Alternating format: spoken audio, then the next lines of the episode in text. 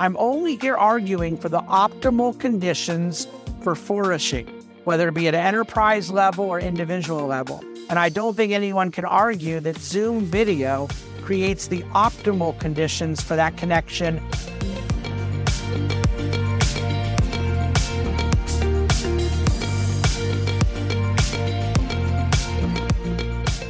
Welcome to Acton Line, a product of the Acton Institute for the Study of Religion and Liberty.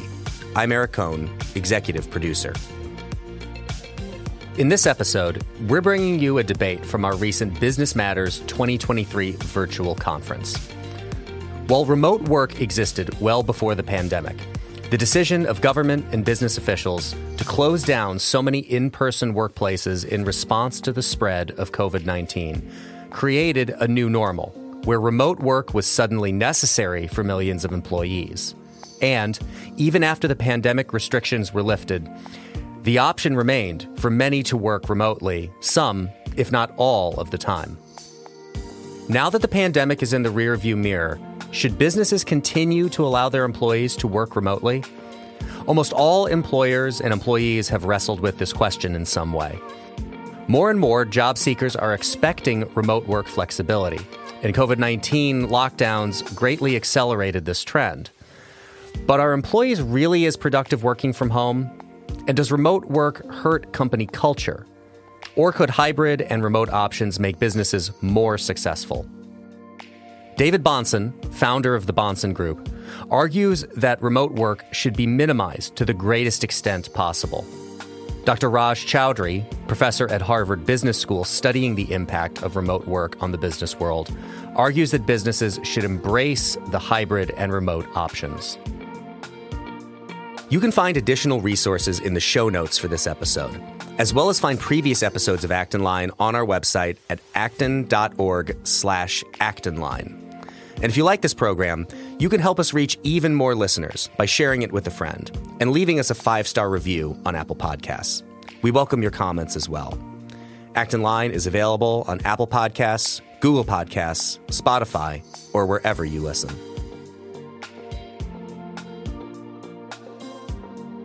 Hello and welcome. My name is Eric Kohn. I'm the Director of Marketing and Communications here at the Acton Institute and want to thank you all for joining us for the debate portion of our Business Matters 2023 conference. Our debate question today is Should businesses embrace remote work? Certainly an important topic that reflects uh, the changes in the work environment that have transpired really since the uh, beginning of the COVID 19 pandemic. And really, I think an important one to follow on the talk that you just heard on building a culture that attracts talent. Part of building a culture that attracts talent, attracting talent, creating a, a working environment is going to be addressing questions like remote work. Uh, so, very excited to have this conversation with our two guests.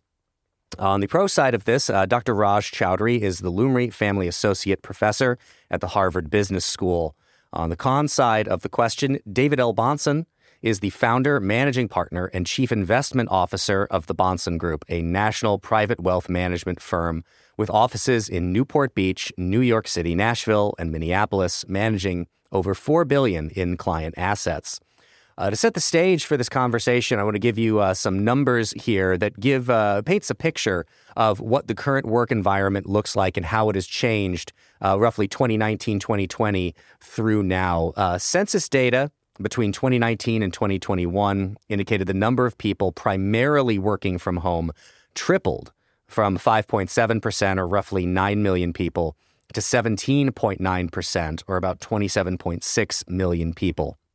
A survey by McKinsey gives us a little bit more information and context. 58%, or about 92 million people, can work remotely at least part of the time. Uh, 35% of job holders can work from home full time, 23% can do so part time. Uh, respondents were also given the opportunity uh, to work remotely. 87% said they've taken their employers up on that offer if, if, if it has been given to them. Uh, some other interesting information and motivations for people seeking a new job. You know, one of the topics we're dealing with in this year's conference is the great resignation. Uh, in your top three motivations for seeking a new job, number one at 47% greater pay or hours, number two at 27% better career opportunities, and then coming in at number three, 21% flexible working arrangements. Uh, so that gives you some indication of what the job market looks like, what work environments look like now. Uh, so, Raj, I want to uh, uh, go to you first as you've observed these changes that started when people were compelled to start working from home, if uh, that was an option for them, if they weren't in, say, a service industry job during the pandemic. Uh, has really changed the landscape for businesses and workers. Uh, how do you see this as being a, a positive evolution in the nature of work in the workplace? Sure. So thanks for having me. Um, so turns out I've been studying this this question for many years, much before the pandemic. And I guess my high level summary is that remote work, or what I've been calling work from anywhere, has several benefits for both workers and companies. And the, the most important benefit I think you alluded to, and that is the ability of companies now to hire and retain better quality talent. And not only higher quality talent, it's more diverse talent. And I can go into all of that and, and break that down in more detail. But having said that, I'm going to admit that an effective uh, way of working requires us to be uh, in person, face to face, with mentors and colleagues. And that has to happen at a frequency that's best for each team. And there's a lot of innovation going on on when teams meet, where they meet, at what frequency they meet. So I'm all for an effective hybrid strategy that gives workers the flexibility to live where they want to live, but also occasionally brings people together for deep uh, mentoring sessions or collaboration sessions. So, David, as you look at the changes that have transpired over the last uh, couple of years, uh, we've seen companies urging people to get back into the workplace, and uh, we we have not seen as many people wanting to take companies up on that. What do you see as some of the concerns uh, surrounding the transition that we have had from people largely being in an office with with each other to uh, again the numbers that I stated earlier of people now uh, being afforded the opportunity to work remotely at least part of the time, if not fully, um, and the consequences that have flown from that. Well, I divided up into a number of categories, and I want to echo what he said. I'm grateful for the opportunity to be here. And um, I do uh, feel very strongly on this issue. I've been quite public about it. And it's a matter of passion for me because I care so much for the workers, particularly younger professional workers who are not at the stage of their career that I may be or that others who have already sort of gone through 20 or 30 years of development, mentorship, and so forth. And I, I, think that he alluded to the idea that you need some type of getting together every once in a while in person for that mentorship. And yet I think it's a self defeating argument for his side because the vast majority of where mentorship takes place is not scheduled around a campfire or twice a year company retreat. It is day to day to day in the office with the organic happenings of a particular enterprise, the things that come up ad hoc that enable younger people to learn from people who are more seasoned and experienced, that enable the type of chemistry and camaraderie and togetherness that can't be just manufactured on special events, but is a byproduct of the day to day reality of a business. So um, I don't want to give my whole monologue here right now. I'll just quickly answer your question. I divide it up into the three C's, which are um, culture, collaboration, and community. And by community, I don't mean the internal community of the company, which I consider to be the culture, but the external community. I think we do great damage to our outer workings in the cities we live in. So, culture, collaboration, and community all struggle immensely by a work from home mentality. And I believe that brand, which uh, for many companies matters, and then mentorship that both he and I have alluded to, uh, they may not have my convenient alliteration of starting with C, but I think brand and mentorship fit within these three C's that I'm extremely focused on. David, how do you uh, consider the rise of technology that allows people to connect uh, really at any time from anywhere. Uh, we've had, of course, text messaging become far more common starting in uh, the 2000s uh, into now, um, really almost overtaking email for a lot of people as the primary means that they communicate electronically or digitally. Um, I mean, I, I, think there is a bit of an irony that uh, this conversation we're having is being facilitated using Zoom, which is the way that so many people have been able to connect when they were not sharing office space together. Uh, do you think that it is impossible for those kinds of technologies to facilitate the organic ad hoc uh, kind of stuff that you were talking about, or is it just um, does it do so, but it doesn't do a good enough job of uh, being in the same space as people? What, what is your what are your thoughts on that? Yeah, I would like to point out that the irony is thankfully not exacerbated by if I were actually recording from my home right now. I am in my real life studio and my real life office, and it appears Dr. Raj is at a home office or library of sorts. So we're at least both being consistent in our aesthetic today with our viewpoint. But I would put the word connect in air quotes, Eric, the way you're using it, because I fundamentally disagree that people are connecting on Zoom in the way that I'm referring to connection. That moment by which you're walking down the hallway, and I work in uh, investment management, financial services for my traders and analysts and advisors and people that are involved in the supply chain of the business we're in, for example, you cannot achieve that connection by Zoom. And I think the vast majority of people through the COVID pandemic learned the shortcomings of Zoom as a substitute for connection. But I freely acknowledge that technology affords us far more capability than we had without it that certainly it was functionally sufficient. So there's no part of my argument that says we cannot make it, we can't get by. I'm only here arguing for the optimal conditions for flourishing, whether it be at enterprise level or individual level. And I don't think anyone can argue that Zoom video creates the optimal conditions for that connection that involves facial expressions, real life interaction, um, ad hoc moments, uh, you know, emergency situations, other people that aren't on the Zoom call that walk by and get invited in to a conference room rendezvous and so forth and so on. I think you get the idea. Oh, Raj and David, both, I want to encourage you as we have this conversation to, if something that the other says comes up, feel free to to respond to to that and not just wait for for my questions. But Raj, I want to bring it uh, back to you, and of course, give you the space to respond to anything that David has said already.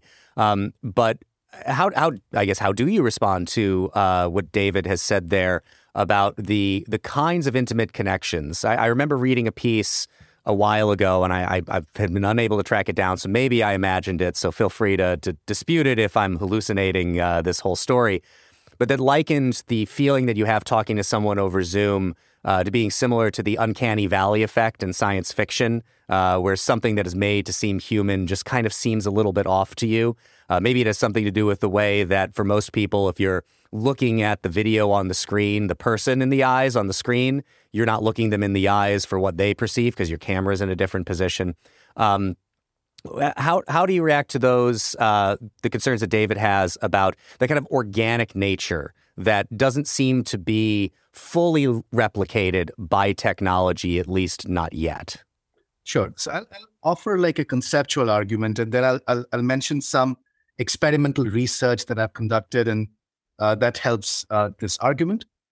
Uh, so the, the argument is that you know I I see the future embracing flexibility for the simple reason that you want to increase the access to to talent that companies have. So you don't want to access only the talent that lives in the local neighborhood of the company. You want to essentially make the whole world your market. And you want to also hire diverse talent, uh, women, uh, minorities, people with disabilities. And all of these are helped by embracing work from anywhere and hybrid and remote work. But having said that, how do we solve this concern which David is articulating? And I totally uh, agree. How do we make sure that people still feel connected? So there's this this conceptual argument that I have parses those connections into two types. We need deep connections with a few people, such as our immediate manager, the immediate team, And then we need a broad set of connections with lots of other people. And think about what the old office did. When we went to the old office and had those hallway conversations that David uh, uh, mentioned, there's research going back to the 1970s. This is Tom Allen at MIT, who showed that those conversations happen within 25 meters of where you're sitting. And so if there's a wall between the two workers, much less likely to happen. If there's a ceiling, even more less likely to happen. And if you're sitting in different buildings, you'll probably never ha- have a hallway conversation. So the implication of that is you are having these conversations with people just like you. So new hires are typically sitting among other new hires. I've never heard a new hire who said, I pressed the elevator button I went up to the C suite. I knocked the door of a CEO and said, let's have a serendipitous conversation. But the thing is, we can break those silos in the virtual world. So these broader connections that we seek can happen on Zoom. And we ran a field experiment at one of the world's largest investment banks where we randomly put together interns and super senior managers these are people you would never see during the course of your internship. And what we found is that these senior manager virtual water coolers, as we call them, had both a positive effect on the performance of the interns and also their chances of getting a job offer, especially if the intern was demographically similar to the senior manager. So, in summary, what I'm saying is that we want to expand our access to talent. We want the talent to be diverse. That's why remote work is good. That's why work from anywhere is good. To, however, manage the problem of connections, we need two kinds of uh, management practices. We need to occasionally co-locate, have team dinners, have mentoring sessions in person with the people we really, really need to uh, get to know well and for the other people, we need to get a little bit uh, off. We can run virtual water coolers all through the year. And this is just a couple of examples of what companies are doing. Uh, I should tell your listeners that there's a whole host of experiments running all over the economy right now. And the companies that do well on those experiments will be on the leading edge of attracting and retaining talent two years, three years, five years down the line. David, do you think that the concerns or the, the ideas that Raj is raising here, um, if companies were to embrace the philosophy that you're articulating, are they now cutting themselves off from potential really good talent, people who could do really well for the company, um, that just happen to live outside of the area where the company happens to be based. Um, are they going to hamstring themselves by embracing that philosophy, especially when, I mean, in a way, the cat is out of the bag here, right? You know, we we may not have wanted this reality uh, that changed the workplace. Um, certainly, in uh, in really no way did we want the COVID pandemic, but it happened. Changes happened, businesses, of course, are now looking for how is the best way to respond to that. So if they embrace the philosophy, are they going to limit the kind of talent that they attract? Or are they going to increase the cost of bringing in that talent? Because if you now know as somebody looking for a job, and it's a, it's a pretty good market still for people who are seeking jobs, um, that you know uh, maybe I don't really want to relocate to that place, and I'll find another job with a different company. Um, so I'm just going to wait and and take that job when it comes around. Yeah, I think that there is a problem with viewing it in the context of the unemployment reality coming right out of COVID, where there was still a certain necessity for some of the either hybrid or, or remote work environment versus a discussion that centers only around ideal state. And I expected it would take a couple of years for the whole world to see my side of this, which I fully expect is coming. I believe there'll be very few large companies and very few entrepreneurs that do not agree with me in short order. But I am surprised at how quickly big companies have already reversed that the sort of um, romantic idea of a more diverse access of employees and, and less barriers to entry that we would have in a virtual context, that already you've seen some of the companies that were most hardline and most almost virtue signaling around their intentions uh, being a hybrid and remote work friendly. Your Disneys and Facebooks and Salesforces and Netflixes uh, that have gone to great length to already reverse the uh, commitments and declarations they made as they have seen the basic human nature reality of a greater productivity from employees that are present and a greater accountability. That issue about talent is not new. What, that you are talking about company after company in a large sphere that has from wherever their headquarters are, their central home base, have satellite offices all over the place. Uh, my I my company only has 52 employees, so I'm not the managing partner of a gigantic organization. But with 52 employees, we have our main office that I'm sitting in right now here in Newport Beach, California, and satellite offices in Bend, Oregon, Minneapolis, Nashville, and New York City, with two more we're going to be announcing shortly.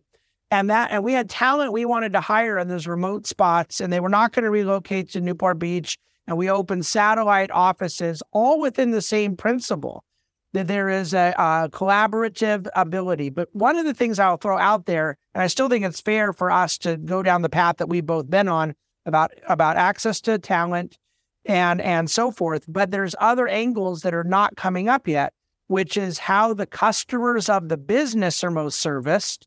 And there is no way that every business can produce a monolithic answer um, the idea that Zoom could work for a CEO to do uh, a call to a bunch of interns may very well be true, but that doesn't speak to the reality of how some companies interact with the end user of their good or service. I think that has to be on the table. But I also would point out that there is a real uh, impact to the local communities. And this is where I think, Eric, me being a conservative, and I don't mean that in a political sense, but I think having a natural inclination or bias towards traditionalism, towards conserving things that have stood the test of time, people started talking out of COVID like we made up this office thing out of nowhere and ignoring the organic development and spontaneous order of best practices that created an office environment. But see, I'm on his side. Some things allow for more flexibility now. Companies that can use a certain function, and there are women working from home because of certain issues with children, for example, and that can now fit in. I think that could before COVID, and I think it can after. And that's not what I'm referring to. I'm referring to the notion of deteriorating an office culture as if it doesn't provide these monumental benefits to the brand and collaborative spirit of the company. And I simply reject out of personal experience dealing not only with thousands of business owners around the country, but being one myself, that the um, substitute works to say we're going to arrange Zoom calls with the CEO and the interns. I think that organic reality of things that come up in problem solving and in young talent, not only getting mentored, which he and I both have a concern for, but in them getting noticed. And I don't think that we give enough attention to the reality that there are young professionals doing good work that cannot be recognized or seen the same way remotely that it can in an office context. So I know I've thrown a lot out there, but there, there's a lot of angles to this subject, obviously. So can I react to that? Uh, yes, please. What you said earlier. Yes, please. Yeah, so a few, few reactions. So I think the first thing I'll say is that uh, there is going to be an office, but the office of the future will be very different from the office of the past. It's already happening. I see all these experiments being run in organizations across the world. Uh, so the office of the future doesn't doesn't have to be in the downtown location where people have to commute. Uh, there's a company in Japan which is organizing team calls in railway stations because that's where it is most efficient for workers to come, commute, and meet each other. Salesforce, for instance, is acquiring ranches all over the country because that's when it's it's it's it's fun for people to come and hang out and cook a meal together and really get to know the team well. Because I think the counterintuitive uh, reason to go to the uh, office is to lock yourself up in a in a cubicle or in a in a corner office and work on a spreadsheet. That you can do from anywhere. So our purpose of of going to a quote unquote office or an offsite should only be social interactions. And those interactions can happen in multiple places. And I see a lot of experimentation going there. Now, on the question of the business cycle and whether this this uh, flexibility requirement that you quoted in the survey earlier will hold on. Here's my argument.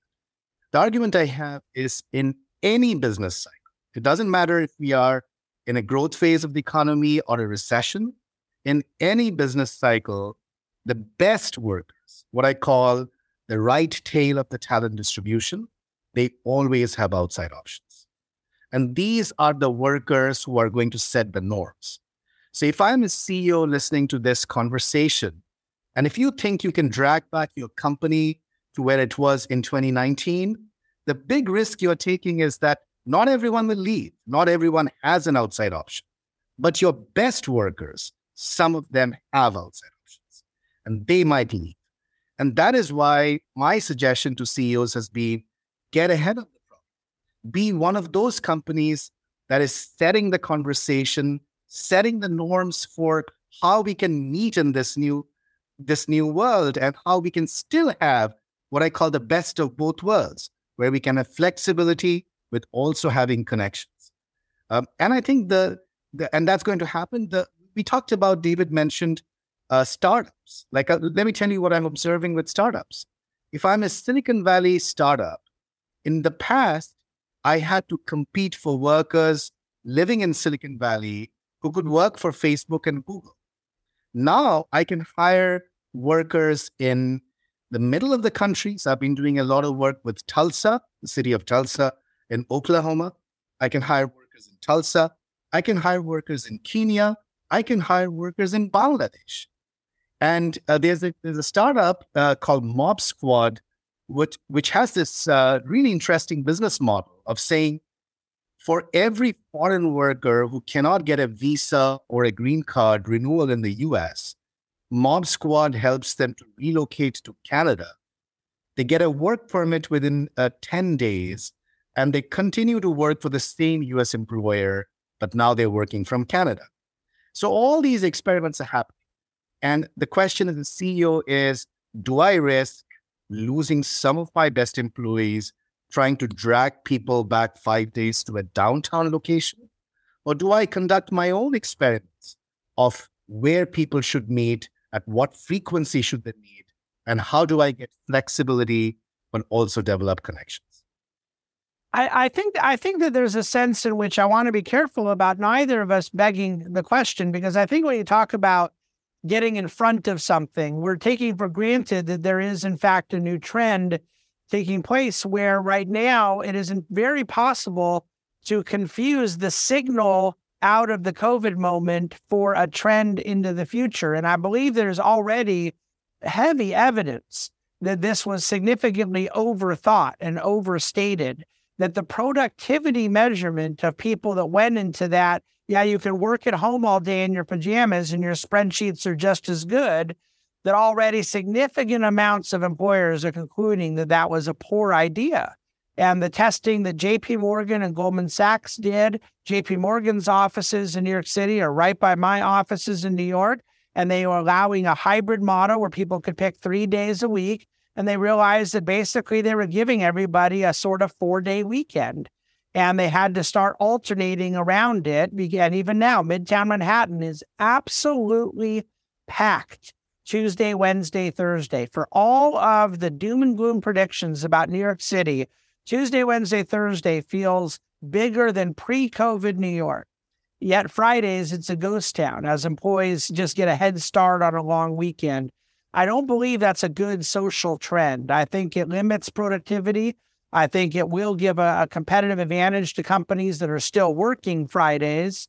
Um, but I also believe that within the way we honor those communities, that you have an infrastructure that is relying the the health clubs, the coffee shops, the restaurants, the the happy hours, that there is a sense in which there's a whole ecosystem that is built up around it. And I don't believe those things were uh, developed accidentally. I think they were part of a spontaneous order that recognized a lot of people, young children at home, are more productive when they can go to an office to work. And that uh, a lot of people who don't even have families yet like the separation of getting out of their apartment where they spend a lot of time in evenings and weekends and they don't want to be at home all day long, working and eating and sleeping in the same place. And maybe some do like it. But the point is that offices provide a diversity of experience and a range for a social interaction, people meeting spouses and so forth in a work environment that they can't do when they're stuck at home all the time. The accountability side, and again, I apologize, Dr. Raja, I don't know your own anthropological commitments, but for myself, one who has a significant view about human nature and certain limiting components of that human nature, I believe that the accountability factor here is really important. And I think people are more accountable in an office environment than they are on their own. And uh, again, obviously on the right tail distribution, I felt I feel like honestly that argument is very compatible with my own view. If all we were talking about is managing directors at Goldman Sachs that have literally un infinite capacity for productivity and whatnot, that then we're dealing with a kind of different conversation. I still want them in the office for their own brand, culture, and collaboration but there is a significant amount of people that don't exist in the far right tail. And but that's true tautologically, of course. And I believe that there is a benefit in an office environment of an accountability, a competitiveness, a drive that has for millennia had some benefit, and obviously not an office context, but different places of shared work, um, even in a more laborious context. But certainly over the last 50, 60, 70 years, um, we have seen a lot of benefits come out of the office environment. I don't want people to believe I'm being Luddite here. I appreciate his rhetoric about um, the new kind of shiny object ways that people are doing things. And I'm all for technological advancement. Even if I weren't, it wouldn't matter because those things are going to happen. There will be more use of cloud, there will be more use of technological um, tools, and there is a greater flexibility. It's nice to know now that when someone is sick, meaning um, not feeling well, so they probably shouldn't come in, but not so sick they can't work. That that's always been a limitation with Office, where you're sort of in or out, and now this gives people a way to maybe get a few things done at home, but not come in when they're per- perhaps pre-infectious or something like that. I'm not suggesting that there's no benefits to our ability to do it, but I think that when we look at the overall optimization uh, for especially many service oriented businesses um, that there is a huge advantage to the interaction of humanity that cannot be digitized. There's a lot there that uh, feel free to respond to any of that, but there's two things. I'll react to a few few thoughts. Go ahead. First, the first thing I'll say is that uh, you know when I think about work from anywhere, it is not just working from home, uh, and productivity actually has been shown to go up in work from anywhere. So, one of the first studies on this topic was my own. And I studied the United States Patent Office, which allowed its patent examiners to work from anywhere in the country back in 2012. Why did they do it? For three reasons. They ran out of office space in Alexandria, Virginia back in 2012. They couldn't hire enough people who would relocate to Virginia. So, if you are looking for software patent examiners, those folks live in California. And they are not just going to come to Alexandria, Virginia to work for the patent office. Uh, and so, and they also wanted to raise the diversity of their workforce. So they allowed uh, patent examiners to work from anywhere in 2012. I studied that in a very, very, very careful and robust way. And we found productivity goes up 4.4%. And the reasons it goes up is not because uh, people are not commuting because that's not true when you're working from anywhere. It was essentially people exerting more effort and also because they had a better cost of living, which made them more pro- uh, productive. So, uh, one interview I did with the woman will always stay with me. She said, For the first time, because I've relocated to a cheaper town, and because the patent office offered me the same wage, I can now afford childcare. And that has dramatically made me more productive. And when people work from anywhere, they can work from lots of places. They can work from co working spaces. David talked about satellite offices. I see a lot of companies doing that now. Uh, there's a very interesting model, uh, just in the spirit of sharing the, the kinds of experiments going on in the world, which are so cool to study. There's a company which is setting up an Airbnb model for unused home office space. So if you have a kid who's just gone to college and his or her desk is now vacant, you can put it on that website and your neighbor, maybe a working couple, both of them uh, need to have a desk, but they only have one desk in their house, they can rent it out. Uh, in the patent office, also what happened was people met in all kinds of places to connect, to share uh, ideas, to share knowledge, and to mentor each other. And so these virtual communities of practice started happening all over the country. They happened in golf courses in North Carolina, in shopping malls in Florida. So people meet. They just don't have to meet in the same downtown location. The other thing that I'll say is that, you know, on the issue of how we think about productivity, there's been a fundamental flaw in our measurement of productivity that this moment in time can help us correct. And that fundamental flaw has been too many people have been measured based on what I call the input to work. How many days you work, how many hours you work, how many meetings you go to, how many times you show your face to your manager. Those are all inputs to work. And none of that should be how we measure productivity. Productivity should only be measured based on the output of the quality of. And what I'm doing with some companies now is making them go task by task by task, saying what are the KPIs for measuring productivity? And can you take out the bias of seeing someone more frequently and, and judging them to be more productive? That's a that's a false confound. And that is not how companies should be measuring productivity. And the minute you do that, you do not penalize someone for doing excellent work, but attending less number of meetings because we all have been in meetings which have led to nothing. And we know for a fact, based on research for decades, that in meetings, introverts don't say much. It's the boss and the extroverts who speak. So this this whole transition to work from anywhere has led to now asynchronous communication, where we also have to read and write in addition to speaking and listening it has led to many management practices uh, which which should have been reimagined even before this this this change has happened.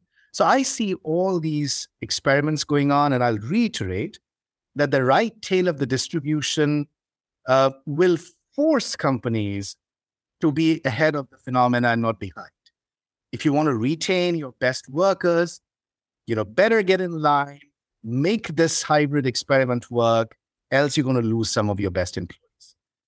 I, I think one could argue it's funny you mentioned earlier about uh, startup in Silicon Valley was disadvantaged because they'd have to compete with uh, people who had the option of working at Facebook or Google. And when we now see the tens of thousands of layoffs that thus far are only taking place in the technology sector, it would appear that there is an inverse to your argument I'd consider too, that you're suggesting that the right end distribution is going to force companies to get in line.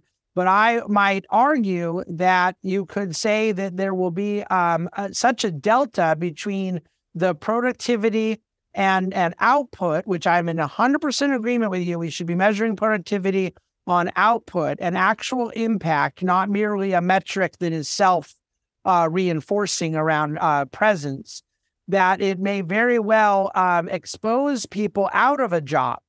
That those who are not present, that are not producing, uh, that they are the ones most quickly to be let go. So, in other words, we don't know that the right side distribution is going to pull everybody else.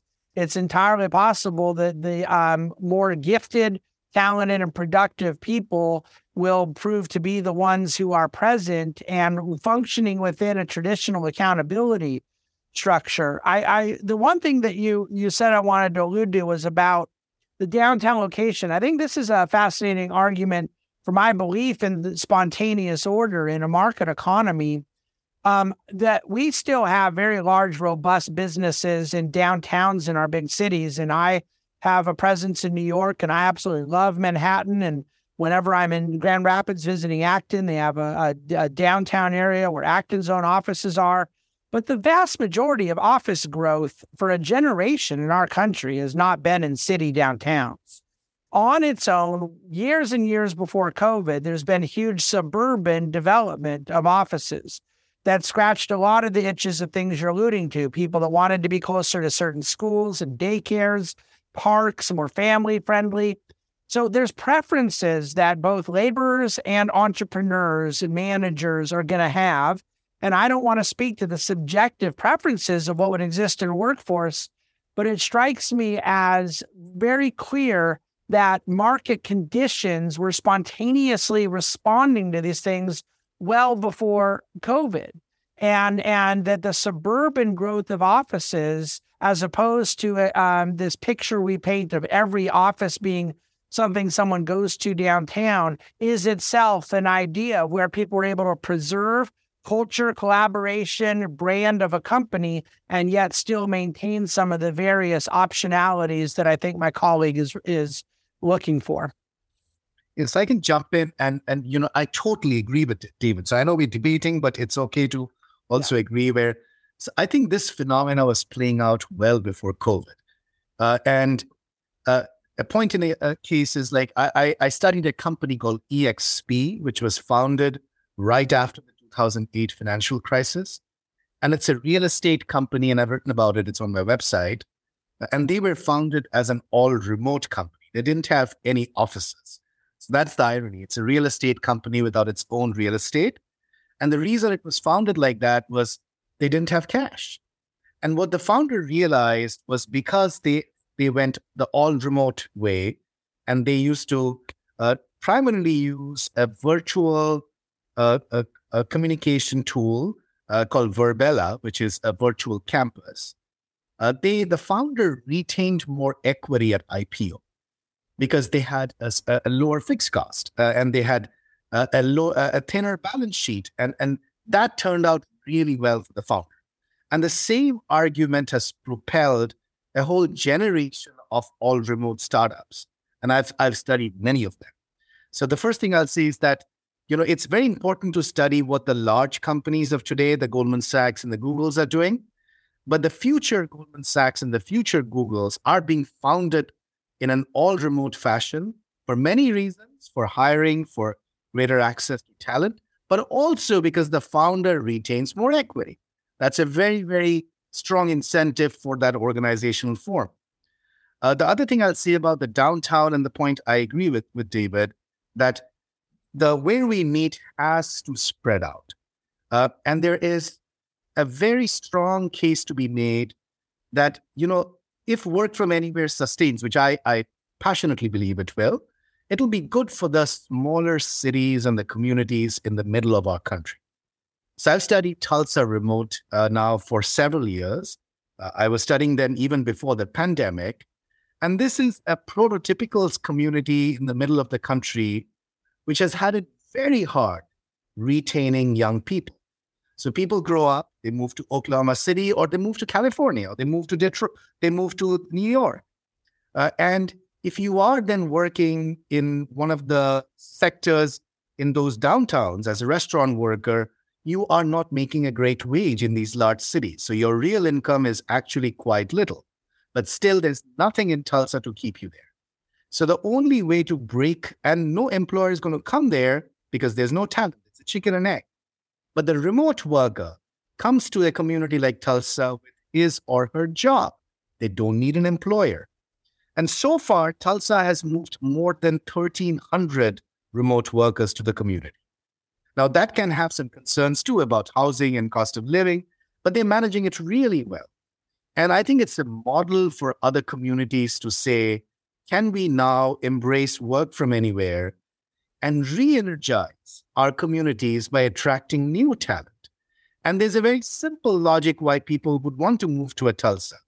Housing is one fifth that in LA or New York. So if I'm raising a young family, I can now afford a three bedroom house with a yard in Tulsa compared to a studio apartment in New York. So I think work from anywhere can be great for our communities if it's managed well. And the Tulsa example is something I think small town mayors all over the country should study. But I, I think that it's fair to point out that we could have had this talk 10 years ago and used 25 different cities as an example that the way you're using Tulsa now. And every one of them has now categorically changed in the way that you and I both would aspire for Tulsa to go through and done it with office. Um, that that we were not talking about Denver or Nashville or Indianapolis or Asheville, North Carolina, Salt Lake City, Austin, Texas started more than 10 years ago. But there are a lot of cities that were also the way you described Tulsa now 10 and 15 years ago and that they developed by becoming more attractive places to live, more robust infrastructure. There was a more diversification of industry, access to college level talent, and uh, on their own, totally separate from a remote work phenomena, became attractive places to play again because of that spontaneous growth of, of the market. I, I agree with you. I would like to see greater opportunity in a town like Tulsa. I think there's a lot of wonderful small and mid-sized towns with great talent pool in our country. But what I believe that with uh, certain industries, they benefit by being able to office up that talent together. And that's exactly what what we're doing in my own company. And just as much as I don't want to use Google and and and uh, Goldman Sachs as our examples, and I think a total startup with one guy in his bedroom, that guy should be at home, you know, as a cost saving. He's grinding, getting up and running as a business. But even with the small business environment that that uh, you and I are looking at as a sort of model into the future, um, I will point out first of all, it's anecdotal, but I think it's an important anecdote to me. 52 employees, we were mandatory, no option, five days a week, no hybrid from the beginning, not 2022, not 2021 immediately when the worst of the most draconian state lockdowns ended, we mandated everyone be back. And we have never had an easier time recruiting, never seen more people say we want to go back to work. We had people leaving management positions at banks to join us because they were so tired of not being around their coworkers and liked that we were back in, in place. So I don't dispute at all. And I know it's true of a younger demographic and especially in the technology industry where I can tell you have a lot of experience and study. But I would just suggest that it's not monolithic, that there are different preferences and different capacities depending on the type of industry we're referring to.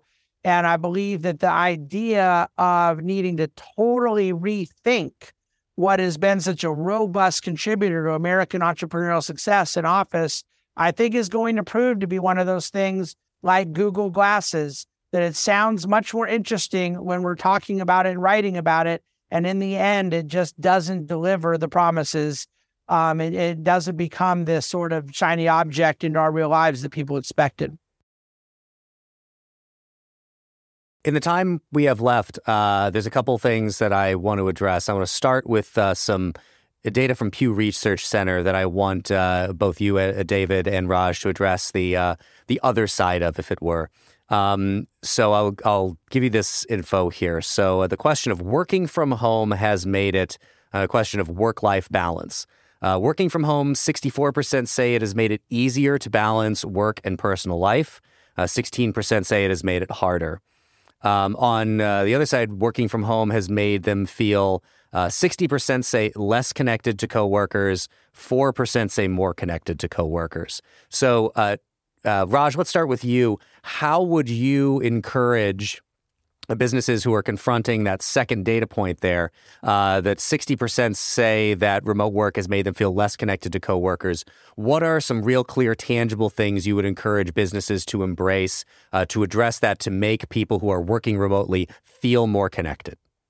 Yeah, the first thing I'll say is that if you're a listener, if you're if you are a business owner, a senior leader in your company, the paradigm shift needs to happen in the following way. I don't like working from home. I, I rarely work from home, but I love work from anywhere. True flexibility is when you let the teams choose what's right for them. So, work from anywhere could be working from a co working space, it could be working from a satellite office, it could also be working from home if you are the work from home type.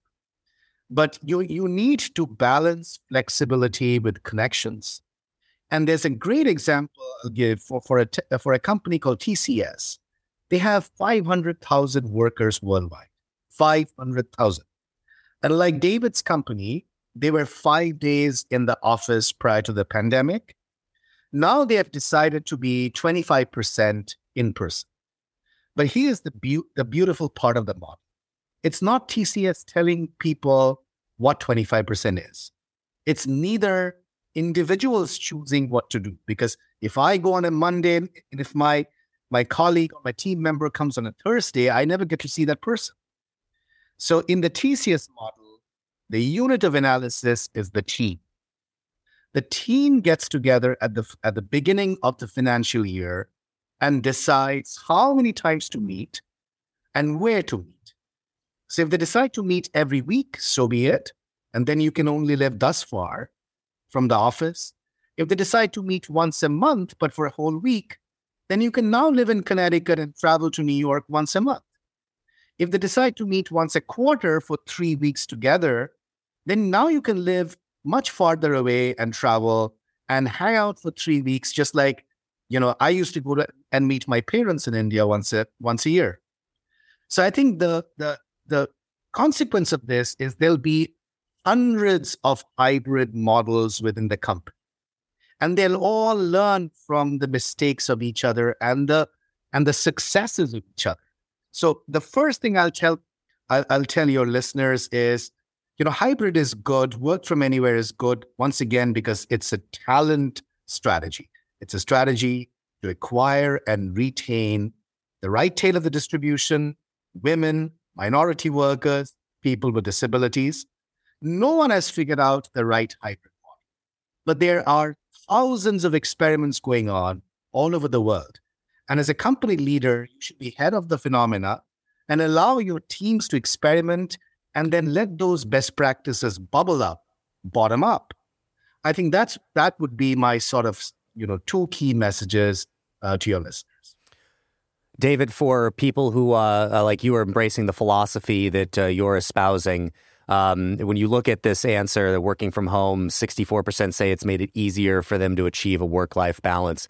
Uh, how can companies embracing or who want to embrace your philosophy help workers achieve that work life balance with them being back in the office uh, on a more pre COVID schedule? I think part of the problem, Eric, is I don't know what a work life balance means. I don't know how it's being defined. I don't know that it is measurable. I don't know that the people answering the poll can measure it, but I can say what I know about human nature. And I think some people, some might define work life balance as being able to stop working whenever they want to go do something else they want, something recreational, go to more kids' soccer practices, things like that. A lot of that sounds lovely to me. A lot of it sounds incredibly counterproductive to the mission of a business. And so while all of us would have to say that we support the idea of greater work life balance, lacking better specificity, I'm not totally sure that the way some employees may define work life balance is what's best optimally for an organization. There have also been, by the way, counter studies suggesting that people felt the work life balance was heavily distorted when they lost geographical separation between where they made spreadsheets and checked emails and did reports and whatnot versus um, where they had um, a date and dinner with their spouse and home movie night and so forth. And so I can see both sides to it in practice. But in theory, I would suggest that it's worth leaning into uh, what Nassim Taleb refers to as the Lindy effect. This office notion stood the test of time. It worked through a lot of different evolutions in culture and a lot of technological advancements, and yet there still became a really prized benefit in the physical separation.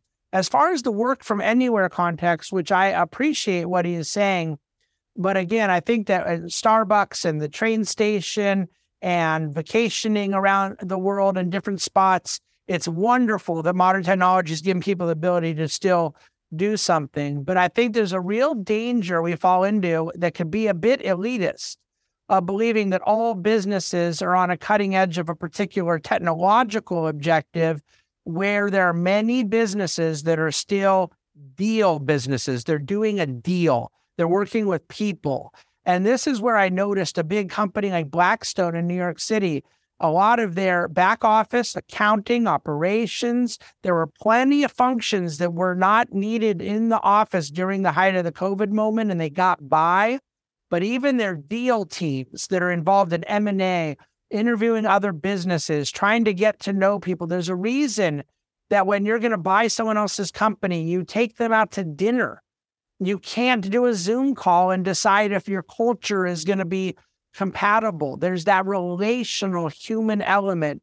And I and I would humbly suggest that some of the overconfidence, the technology can solve all these things in a post office environment, are leaning uh, heavily into technology at the expense of what we know about human um, dynamics, human interaction and community. And I, I would be very cautious about that.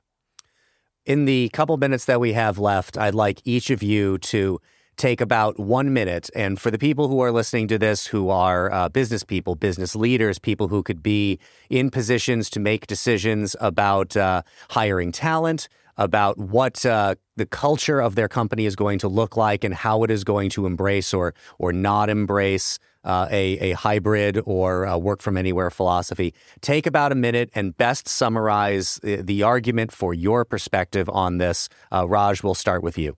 Sure. Thank you. So thanks for having me again. What I'll say in summary is that we can frame any situation or any moment in time as an opportunity or as a threat. I would request business leaders to frame this moment in time as an opportunity.